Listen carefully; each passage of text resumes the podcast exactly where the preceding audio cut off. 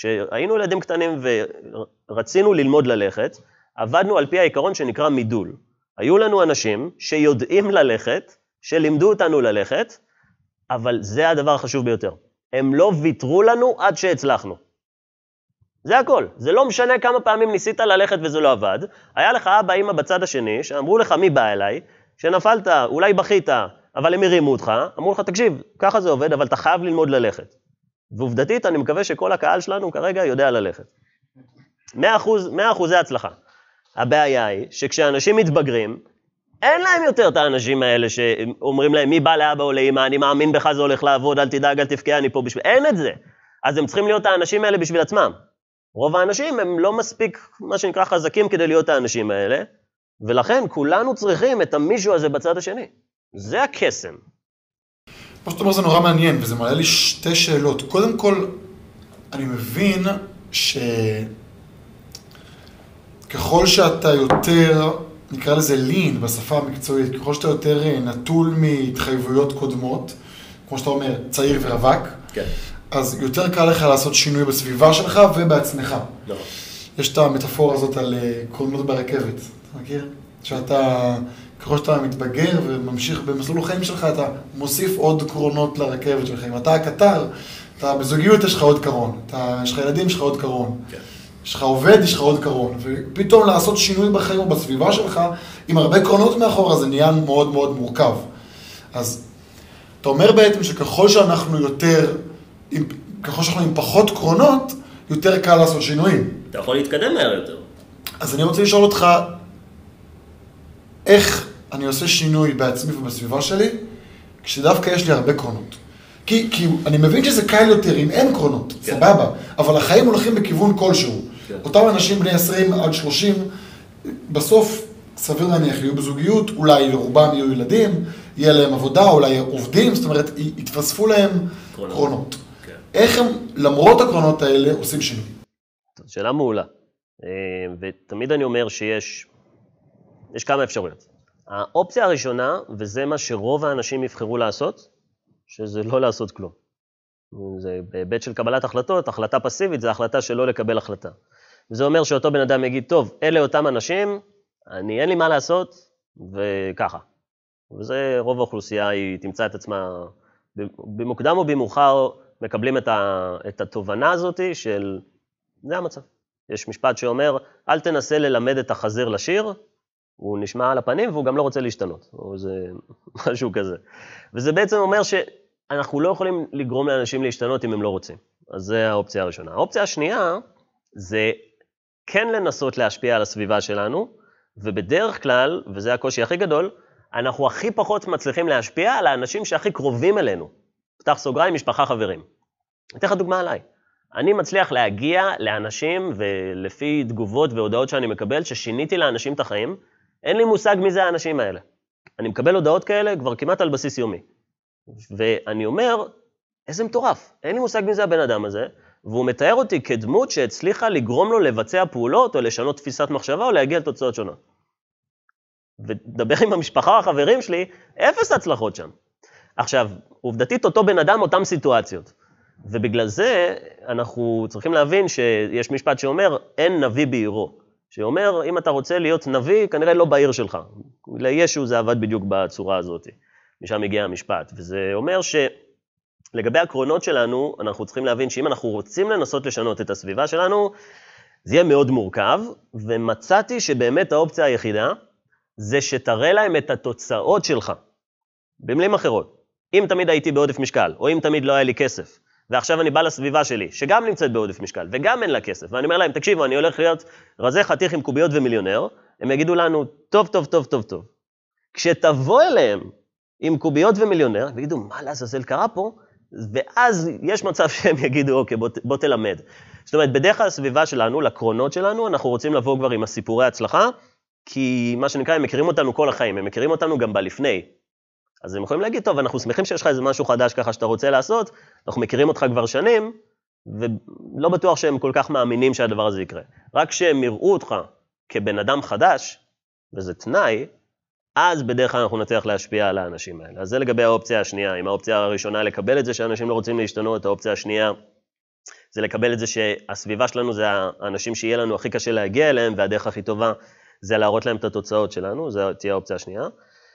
והאופציה השלישית, זאת האופציה המהירה. ובהקבלה למוטיב של הרכבת, זה כמו בסרטים, שיש את הפין שמחבר בין הקרונות, שזה פשוט לשלוף את אחד מהם ולראות את כולם נשארים מאחור. זה נורא טרגי גם. ואתה טס קדימה, כי אין לך משקל יותר שאתה סוחב. כן. שזה אומר, בדוגמה גם לנערה החרדית, שזה אומר להתנתק לגמרי. מאוד כואב, מאוד רגשי, מאוד יעיל, לא, ב- לא לכל אחד, אה, אבל אני פוגש הרבה אנשים שאמרו לי שרק כשהם הצליחו לעשות את זה, רק אז הם באמת הצליחו, הצליחו להתקדם, אז אלה שלושת האפשרויות, או איך שאני תופס אותן. וכשאתה מדבר על שינוי סביבה, בסך הכל, אתה יודע, יש לך את, ה...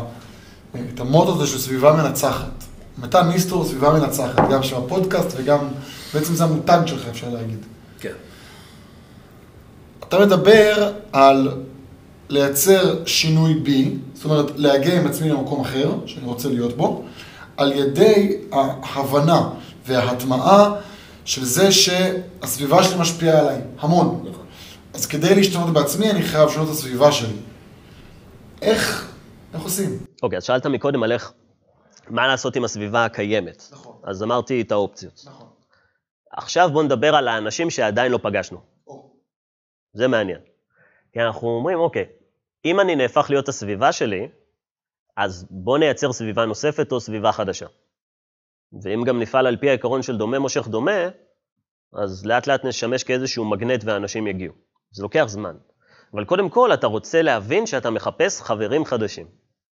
זה כבר תובנה שהיא משמעותית. אני יכול להגיד לך שהחיבור איתך זה בדיוק הדבר הזה. זאת אומרת, אמרתי, אני מחפש לי את הסביבה המנצחת, אני מחפש אנשים משפיענים ש... שרוצים. להיות חלק ממשהו גדול, ואני רוצה להכניס אותם לחיים שלי. זה בדיוק גם מה שקורה כאן עכשיו אצלנו. אז קודם כל, אותו בן אדם, או אותה גברת, צריכים להבין שהם רוצים למצוא אנשים נוספים בחיים שלהם, ואז הם צריכים לשאול את השאלה של איפה ואיך. אז בואו נגיד שאנחנו בתקופה אה, ללא קורונה חופשית לגמרי ואפשר להיפגש, אז אנחנו רוצים לבלות במקומות שבהם אנשים מחפשים את אותם הדברים. בתכלס, הרצאות, קורסים, סמינרים, אני מבלה שם הרבה, אני גם מעביר כאלה. אז אני יודע להגיד את התרומה של, ה, של ה networking, בעצם, של להכיר אחד את השני.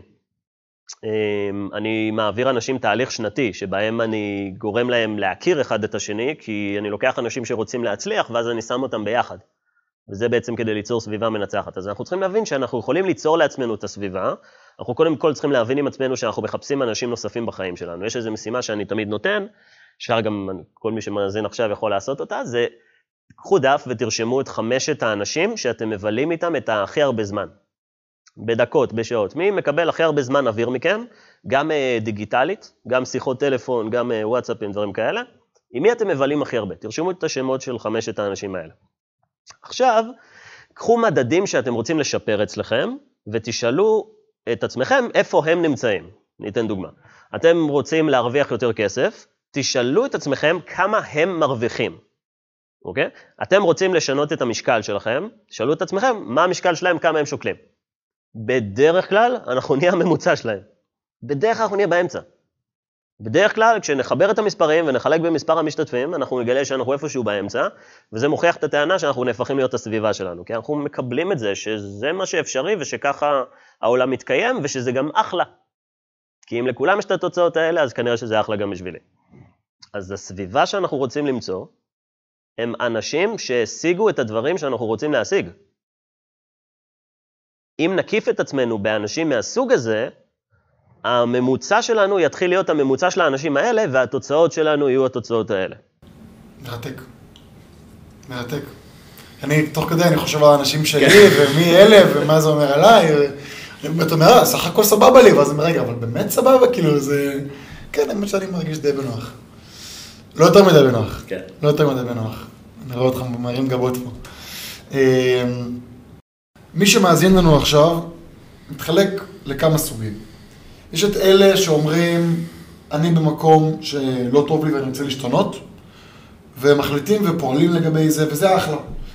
הם לא מעניינים אותי. מי שכבר החליט ורוצה לעשות שינוי בחיים שלו, הוא במקום מאוד מאוד טוב, כי הוא כבר החליט. יש את אלה שאומרים לא, דווקא טוב לי. ואלה שאומרים דווקא טוב לי, אני חושב שאו שהם באמת טוב להם, ואז סבבה, זה גם לא מעניין אותי, או שלא טוב להם והם משקרים לעצמם שטוב להם. אז אני שואל אותך, איך, איך מעמתים את עצמנו עם עצמנו? איך מוודאים שאנחנו באמת במקום טוב? אוקיי, okay, אז קודם כל צריך להבין למה אנשים בעצם משקרים לעצמם. והמטרה זה ש... תראה, אנחנו צריכים להיות מסוגלים לעבור את היום מבלי להרגיש שאנחנו מוותרים לעצמנו, אז אנחנו עושים הרבה פעמים פעולה שנקראת רציונליזציה. רציונליזציה זה בעצם אומר שאנחנו מצדיקים לעצמנו בצורה לוגית משהו שאנחנו מרגישים בצורה רגשית. לדוגמה, אה, בן אדם אה, רוצה לעשות איזשהו שינוי בחיים שלו, אז הוא אומר, אני אעשה את זה אה, אחרי החגים, אוקיי? עכשיו, הוא מפחד לעשות שינוי בחיים שלו, וממש נוח לו שעכשיו החגים הגיעו. אז הוא מצדיק את זה, הוא אומר, אחרי החגים אני אעשה את זה. בדרך כלל כשהוא מגיע לאחרי החגים, אז הוא עדיין לא עושה את זה, ואז הוא אומר, אני אעשה את זה אחרי החגים שוב. אז יש אנשים שחיים חיים שלמים באחרי החגים, או בשנה החדשה, או ביום ראשון. או בין החגים. או בין החגים. התשובה שאני שומע לרוב לגבי למה אנשים לא מגשימים את עצמם, זה כי זה זמן לא טוב כרגע. וזה הסרת אחריות מעולה, כי זה לא אני זה הזמן, וזה גם כרגע. מה שאומר שאולי איפשהו בעתיד זה יהיה זמן טוב. זו השטות הכי גדולה שאנחנו יכולים לספר לעצמנו, בהינתן זה שאנחנו גם לא יודעים כמה זמן יש לנו. אז זה הדבר הראשון לגבי מה גורם לאנשים לא לצאת לפעולה, או איך הם מרגישים בנוח עם זה שהם לא פועלים, הם עסוקים בלהצדיק לעצמם שזה בסדר, שככה זה. ובטח אם גם כל הסביבה שלי לא עושה את זה, אז כנראה שאני לא צריך לעשות את זה. כנראה זה לא כזה חשוב. כן. לגבי אותם אנשים שיושבים בבית, בדרך כלל זה פשוט כי אין להם מטרות. הם לא יודעים מה הם רוצים לעשות. אני מעודד תמיד אנשים לכתוב את המטרות שלהם. התהליך של כתיבת המטרות, קודם כל, מביא לידי הנחה שיש לך מטרות. כי אתה צריך לכתוב אותם. אז זה גורם לבן אדם, אני אומר לבן אדם, תכתוב את המטרות שלך, הוא אומר, רגע, רגע, אין לי מטרות. אני אומר, אוקיי, בוא ניקח את זה צעד אחורה. מה המטרות שלך? אז הוא אומר לי, לא יודע, איך כותבים מטרות? אני אומר לו, מטרות זה כל דבר שהוא חשוב לך, שאתה רוצה להשיג, אבל זה הקאץ', אנחנו חייבים לתת לזה יחס נוסף, זאת אומרת, זה לא משהו שבמילא הולך לקרות. למשל, מטרה לא תהיה לעשות קניות. כי מתישהו אתה תהיה רעב ואתה צריך לעשות קניות, זה אומר שאתה לא צריך להשקיע אנרגיה נוספת או משאבים חיצוניים. כשאנחנו כותבים מטרות או חושבים על מטרות, זה דברים שאם לא נשים עליהם את הדגש, ולא נבוא אליהם במה שנקרא מאמץ מוכוון, ככל הנראה שזה לא יקרה. זאת אומרת, זה לא הדיפולט שלנו, זה לא הטייס אוטומטי שלנו. זה המטרה של מטרות, להרחיב את התפיסה שלנו, את המטרות, את מה שאנחנו רוצים לעשות בעולם הזה, ואז אפשר לפעול לפי המודל פירמידה, שאגב, אמרתי את השלב הראשון שזה מטרה, השלב השני זה תוכנית, הבסיס של הפירמידה זה נקרא התפתחות אישית. התפתחות אישית זה בעצם היכולת שלך לעשות את מה שהתוכנית אומרת. בחזרה לדוגמה שנתתי, שאני מחלק דפים לכל האנשים בעולם והם לא עושים, כי הם יגידו שזה מטורף, התפתחות אישית זה בשפה המקצועית היכולת שלך לשלם את המחיר. והמחיר הוא לא תמיד כסף. זה הזמן, זה האנרגיה, זה, זה הקושי, זה העוד יום ועוד יום, זה הלהאמין בעצמך שזה הולך לעבוד גם כשזה לא עובד. כי כשאנחנו מדברים על איך שהמוח שלנו עובד, אנחנו צריכים להבין דבר כזה, המוח שלנו, יש לנו את אותו מוח שהיה לנו גם לפני עשרות ומאות אלפי שנים, אבל העולם השתנה מהר מדי. זה אומר ש... ניתן דוגמה, נגיד פעם, אם היה לך מלא אוכל, אז לאכול אותו באותו יום, אני מדבר איתך בתקופת האדם הקדמון, לאכול את כל האוכל שלך באותו יום, הייתה אחלה תוכנית.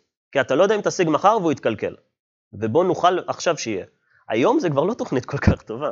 היום זה לא הדבר שאנחנו רוצים לעשות, אבל אנשים עדיין חושבים בצורה של גמול מיידי. גמול מיידי זה בעצם הצורת חיים שבה אנחנו חיים בשנים האחרונות, שבעצם הכל מהיר.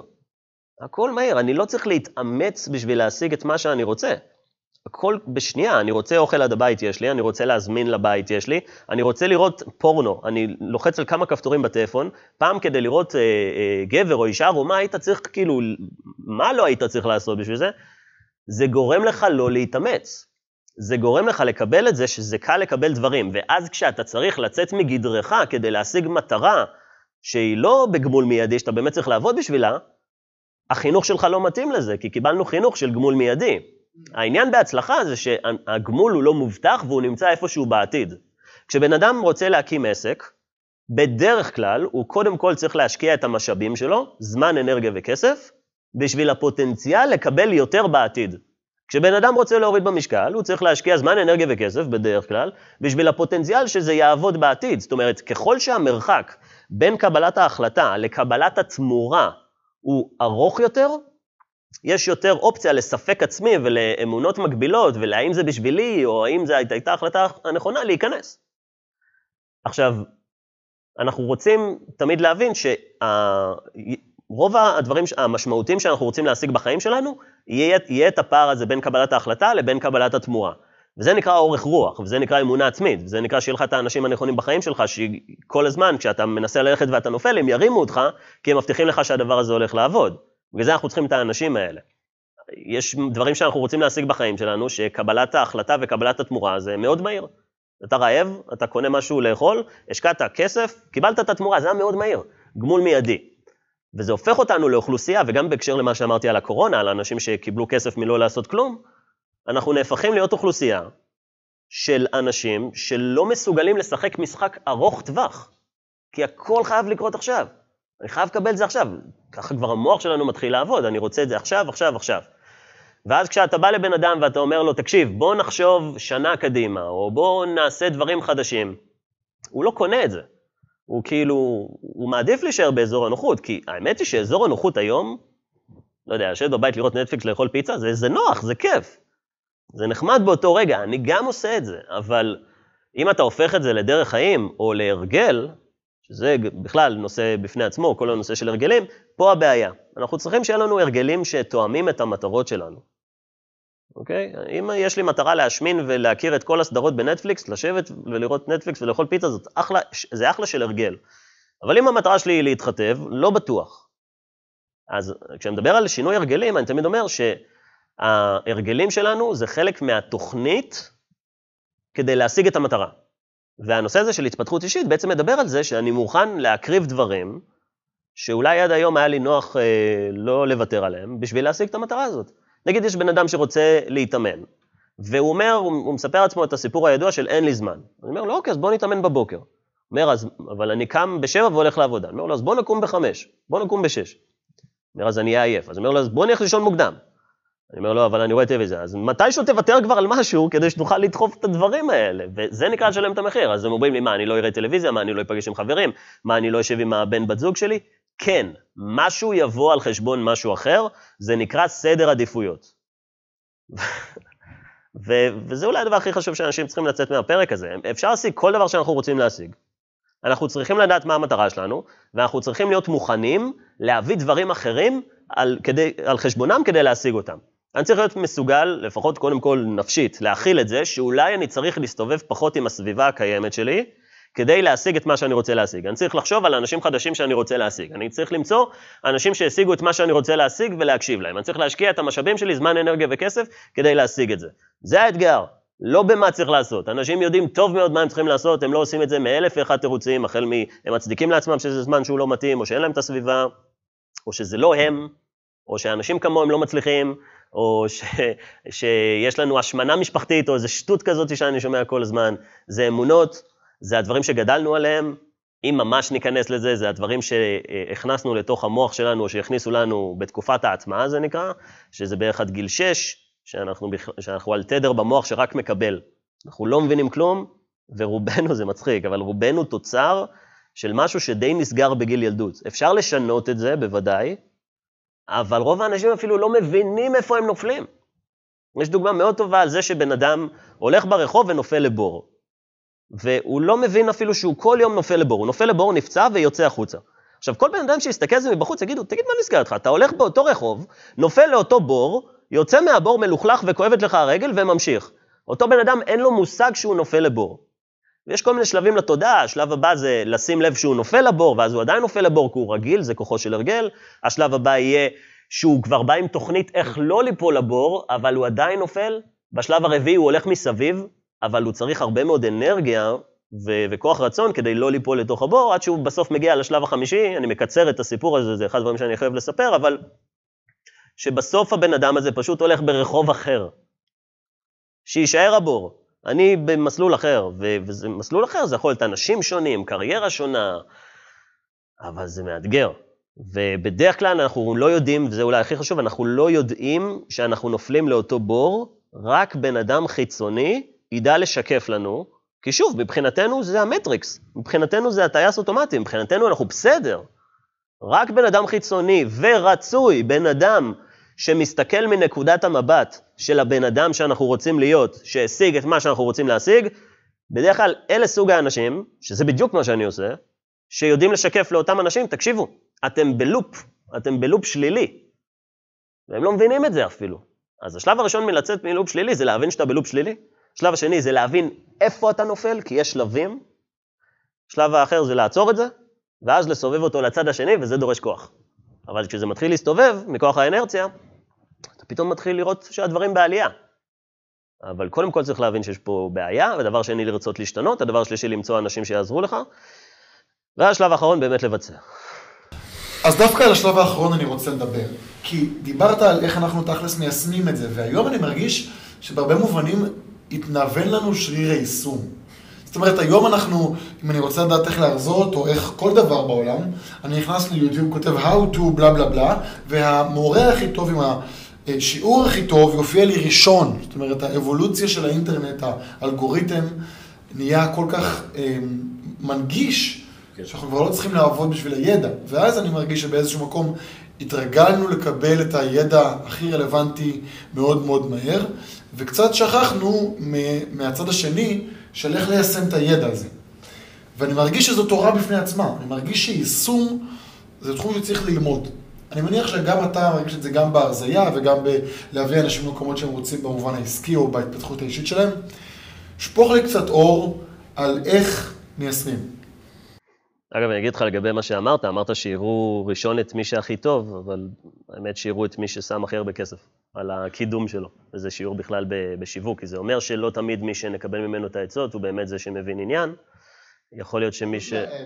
מהפרסומות. חוץ מהפרסומות, תלוי, זה כבר איך באמת שהאינטרנט עובד. אבל יש משהו שנקרא פרדוקס המידע. פרדוקס המידע אומר שמרוב שיש לך יותר מדי אפשרויות, אתה לא יודע במה לבחור. וזה נכון. אם תרשום ירידה במשקל או איך להרוויח כסף, יקפצו לך כל כך הרבה דברים. עכשיו, הכל יכול לעבוד. אבל אותו בן אדם אומר, אוקיי, איך אני יודע במה לבחור, ואז הוא לא בוחר. כי הוא צריך לבחור, הוא צריך לחשוב על זה, או דברים כאלה. וזה מכניס אנשים לתוך איזושהי תחושה שהם עושים שינוי. עכשיו, הם לא עושים כלום. הם הגיעו לשלב שנקרא קבלת החלטה, ונתקעו שם. בגלל זה היכולת לקבל החלטות זאת אה, החלטה שהיא מאוד חשובה, אבל לא על זה אנחנו נדבר עכשיו, אנחנו מדברים על הנושא הזה של בעצם של היישום. האתגר האמיתי בליישם זה שאותו בן אדם הוא צריך להבין שדפוס ההתנהגות שיש לו עד היום לא עובד. זאת אומרת, אנחנו צריכים להבין, אנחנו צריכים להשתנות. כולנו צריכים להשתנות אם אנחנו רוצים להשיג יותר. דוגמה מאוד טובה תהיה זחל שרוצה להיות פרפר, הוא צריך להיות בתקופה לא כיפית ולא נוחה, צריך להיכנס לגולם. זה בשפה המקצועית יהיה ביטוי ללשלם את המחיר. או מידול, שאם הוא שאל את אותו פרפר מה עושים, הוא יגיד, כנס לגולם, תמתין. אז זה דוגמה ליישום, ורוב האנשים לא רוצים ליישם, אפילו אם הם יודעים בדיוק מה הם צריכים לעשות, הם לא רוצים לוותר על הקיים. הם לא רוצים לוותר על הקיים בשביל הפוטנציאל ליותר. כי שוב, זה סיכוי סיכון. אז גם יש פה הרבה עניין של אופי, ויש פה הרבה עניין של, של, של drive ושל מטרות ושל איך אתה תופס את העולם, וגם מה האמונה העצמית שלך ב, בעצמך. אני אתן דוגמה, אני מעודד הרבה אנשים לקרוא ספרים. עכשיו, יש בגדול יש הרבה סוגים של ספרים, אני קורא ספרים שקשורים ל... זה נקרא ספרי עיון, ספרי How to, ספרים שמלמדים אותך לעשות כל מיני דברים. עכשיו, גם בספרים האלה יהיה לך ספרים שמדברים נישתית איך, אה, איך למכור, שכולם צריכים לדעת למכור, זה בלי קשר, אנחנו מוכרים תמיד בכל זמן, גם אם אנחנו לא מרוויחים מזה כסף, אנחנו מקבלים עמלה בצורה אחרת. אמ, אבל הספרים האחרים ידברו על התפתחות אישית. והתפתחות אישית זה בעצם כדי להזכיר לך שאתה בכל רגע יכול לשנות את חייך. עכשיו, הסיבה שאני אומר את הדברים האלה, זה כי כשאנחנו מדברים על נושא של יישום, רוב האנשים הם לא, הם לא באמת מבינים כמה כיף להיות בצד השני. הם לא מבינים את זה, כי אין להם את הסיפורי ההצלחה האלה. הם רואים את האנשים האלה שמצליחים בטלוויזיה, אבל הם לא מאמינים שהם יכולים להיות האנשים האלה. הם רואים את האנשים, לא יודע, עם הלמבורגיני, או עם ה... כל מה שאנחנו תופסים היום כ... כאושר. ואגב, אה, זה סתם משהו שאני אוהב להזכיר על למבורגיני, שאלו את המנכ"ל של למבורגיני, למה אתם לא מפרסמים פרסומות בטלוויזיה? הוא אמר, כי הלקוחות שלנו לא צופים בטלוויזיה. אני חושב שזו דוגמה מעולה כדי להסביר שאנשים שמשיגים תוצאות קיצוניות לא עושים את מה שרוב האנשים עושים, במקרה הזה לראות טלוויזיה. אז כשאנחנו מדברים על למה אנשים לא מיישמים, זה קשור לכל מה שדיברנו בפרק הזה. זה קשור לסביבה, זה קשור למש... לאמונה העצמית שלהם, זה קשור לרמת הוודאות שלהם שזה יעבוד, זה קשור לדברים שקרו להם בעבר. הרבה אנשים מקבלים החלטות על העתיד, זה מאוד חשוב, על בסיס מה שקרה להם בעבר. ואתה לא יכול לנסוע קדימה כשאתה מסתכל על המראה האחורית כל הזמן. אתה תעשה תאונה מתישהו. ואני פוגש את זה הרבה. אתה תציע לבן אדם לעשות משהו בעתיד, והוא יזכיר לך שהוא ניסה את זה בעבר, ואז לשאלה שלך הוא לא מיישם. כי הוא נותן למה שקרה פעם להשפיע על מה שיקרה בעתיד, ואתה לא יכול להתקדם לעולם מהנקודה הזאת. והרבה פעמים כשאנשים מגיעים אליי לתהליך נגיד של ירידה במשקל, אז אני שואל אותם, אוקיי, זה לא הצליח לך פעם, למה שעכשיו זה יעבוד? עכשיו, לפעמים יש להם תשובה, וכשאין להם תשובה, אני מסביר להם שזה יעבוד רק אם היום הם אנשים שונים. זאת אומרת, אותו בן אדם שהם היו לפני שנה כשזה לא עבד, לא יצליח גם עכשיו אה, להצליח במקרה הזה להוריד במשקל. הם חייבים להיות אנשים אחרים. הם צריכים לעבור איזשהו משהו, וזה בדרך כלל לוקח זמן. כשאנשים אומרים, נגיד, שהם צריכים לחשוב על זה, כשהם הבינו את כל הנתונים ואת כל הסיטואציה, ש... למה אני מזכיר את הלחשוב על זה? כי זו דוגמה מעולה ללא ליישם. אנשים מגיעים עד רגע קבלת ההחלטה, ואז המוח אומר, רגע, רגע, רגע, רגע, רגע, בואו נחשוב רגע על הדברים. עכשיו, כל בן אדם שרוצה לקבל החלטה, בין אם הוא רוצה לרכוש משהו, הוא רוצה לשנות את מסלול חייו, כשהוא הבין את כל הנתונים ואת כל המשתנים, הוא הבין את כל החוקים הלוגיים, והוא לא מקבל החלטה, בוודאי שזה יושב על משהו רגשי, בוודאי שזה יושב על משהו שקשור ליציאה מאזור הנוחות, או לאמונה, או מה יחשבו עליי, זה דבר שהוא נוראי אם אתם רוצים להצליח. אנשים שחושבים מה יחשבו עליי, עוצרים אותם, את עצמם מליישם. אנשים יודעים שאם הם רוצים להקים עסק ולשווק את עצמם, הם צריכים נגיד אה, לשווק את עצמם ברשתות החברתיות ולעשות דברים כאלה, אבל הם תקועים במה אנשים יחשבו עליי. אני מעביר הרצאות, אני שואל אנשים למה אתם לא משתתפים, אז הרבה פעמים אנשים אומרים, אני לא רוצה להגיד משהו שהוא לא נכון. אבל כולם מפחדים להגיד את זה, אז כולם יושבים בכיתה וכולם מפחדים אחד מהשני. בסוף רק המרצה מדבר. המטרה זה שכולם יהיו בתוך איזושהי אינטראקציה. אז לגבי הסיבה שאנשים לא מיישמים, יש להם בלגן בתוך הראש. ובדרך כלל צריך שנייה לעצור ולעשות, אה, מה שלעשות, לעשות אישור קו. זאת אומרת, להבין איפה אני נמצא, מה עשיתי עד עכשיו, ולהבין שצורת המחשבה שהייתה לי עד עכשיו לא עובדת. האופציה היחידה שעכשיו זה יעבוד, כשזה לא עבד בעבר, זה אם היום אני בן אדם אחר. וכשבן אדם אומר אני רוצה לחשוב על זה, או אני אחזיר לך תשובה מחר, או אני אשן על זה בלילה, מחר בבוקר הוא לא יקום בן אדם אחר. ואנשים לא משתנים בן לילה, זה לא עובד ככה. רק אם בדרך ממך הביתה, לטלפון שלכם מחר, הוא כמעט יעבור תאונת דרכים, ופתאום הוא ישקול שוב את משמעות החיים ואת כמה שהחיים קצרים, זה יהיה דוגמה למשהו שמאוד לא סביר שיקרה ב-24 שעות האלה, שיגרום לו פתאום להסתכל על הדברים מפרספקטיבה אחרת. אבל בדרך כלל כשאנשים צריכים להגיע לרגע היישום, והם מבינים שהם ממש צריכים עכשיו לקבל החלטה, התרגלנו לדחות את ההחלטות שלנו, או ללכת לכיוון השלילי, והרבה אנשים מגיעים לרגע הזה שהם צריכים לקבל החלטה, אבל הם נעצרים שם. זה קשור לאמונה עצמית, זה קשור למה יחשבו עליי, זה קשור לאם זה יעבוד, זה קשור לכל כך הרבה דברים. אז אני, אחד הדברים שאני אומר, בלי קשר לשיווק או, או למכירות במקרה הזה, כי אני מכשיר אנשים גם למכירות, כשמישהו אומר לך שהוא צריך לחשוב על זה, בדרך כלל זה לא סיבה שהיא לוגית, אלא פשוט הוא מפחד.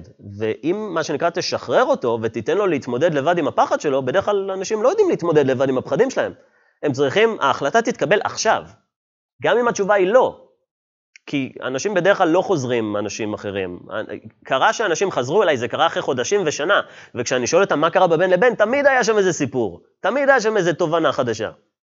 זאת אומרת, אני אומר את זה לכל מי שמקשיב עכשיו ויודע שהוא רוצה לקבל איזושהי החלטה. סתם, נגיד אנשים מקשיבים והם רוצים, ל, לא יודע, לעזוב את הלימודים, או לעזוב את הבית, או להיפרד מבן או בת זוג, והם יודעים בדיוק מה הם צריכים לעשות והם עדיין חושבים על זה, קודם כל תבינו שזה לא סיבה לוגית, זה סיבה רגשית, זה קודם כל. הדבר השני זה נקרא פחד. והדבר השלישי, ככל שאתם חושבים על זה יותר, א', אתם מבזבזים את הזמן שלכם, וב', יש לכם גם דבר שנקרא כאב מצטבר. אני קורא לזה משל אה, עקירת השן.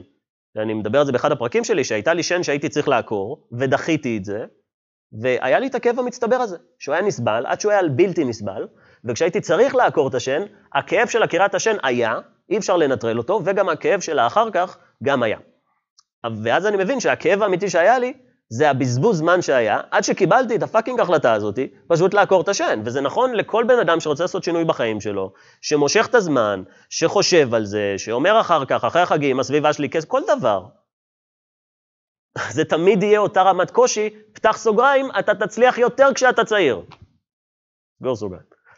אז כאילו, כשאתה מסתכל על זה באמת בצורה הזאת, אז אתה, אנשים באמת עכשיו אולי גם תופסים את עצמם ואומרים, וואלה, תכלס הוא צודק, אבל הם עדיין לבד בבית. אז ההמלצה הכי טובה שלי, וגם כנראה לסיכום הפרק הזה, תמצאו אנשים שאו יכולים לעזור לכם לצאת מאזור הנוחות ולגרום לכם לעשות את מה שאתם יודעים שאתם צריכים לעשות אבל לא עושים כי אתם מפחדים, או שתמצאו קבוצה חדשה של אנשים שהם לא מה שנקרא המנטורים האלה, הם לא אנשים, זה לא המקצוע שלהם, אבל הם אותה קבוצה שרוצים את אותה מטרה ותתקדמו ביחד.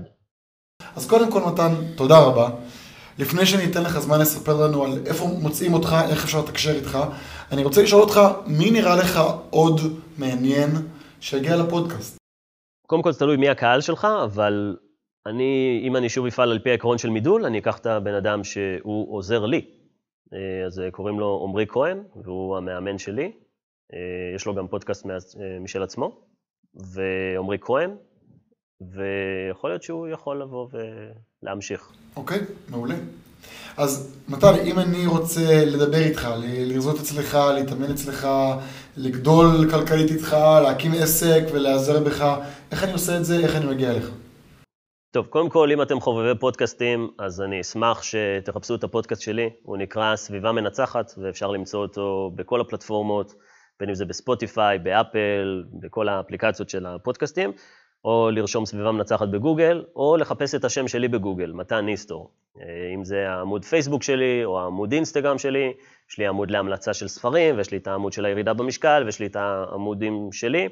אז אה, האמת שדאגתי שיהיה קל למצוא אותי, אה, כי אני, אני רוצה שאנשים יעשו את זה. אז אתם מוזמנים לחפש אותי בשם, בגוגל או בפודקאסטים, בספוטיפיי או באפל. ותחשפו את עצמכם לעולם תוכן חדש. אני לא יודע למה אנשים שמאזינים כרגע מאזינים בדרך כלל, אבל זה קודם כל מתחיל, וזה אולי הכי פרקטי ממש למעכשיו, בלהכניס חומר חדש, ללמוד דברים חדשים, בצורה של ספרים, בצורה של אנשים, בצורה של פודקאסטים, בצורה של audiobooks. תכניסו את התוכן הרלוונטי, כי יש לנו זמן מוגבל, אז uh, תשימו לב מה אתם מכניסים למקום החשוב הזה שנקרא בין האוזניים שלכם. מתן, תודה. תודה לך. היה לי מרתק. גם לי. יש, יופי.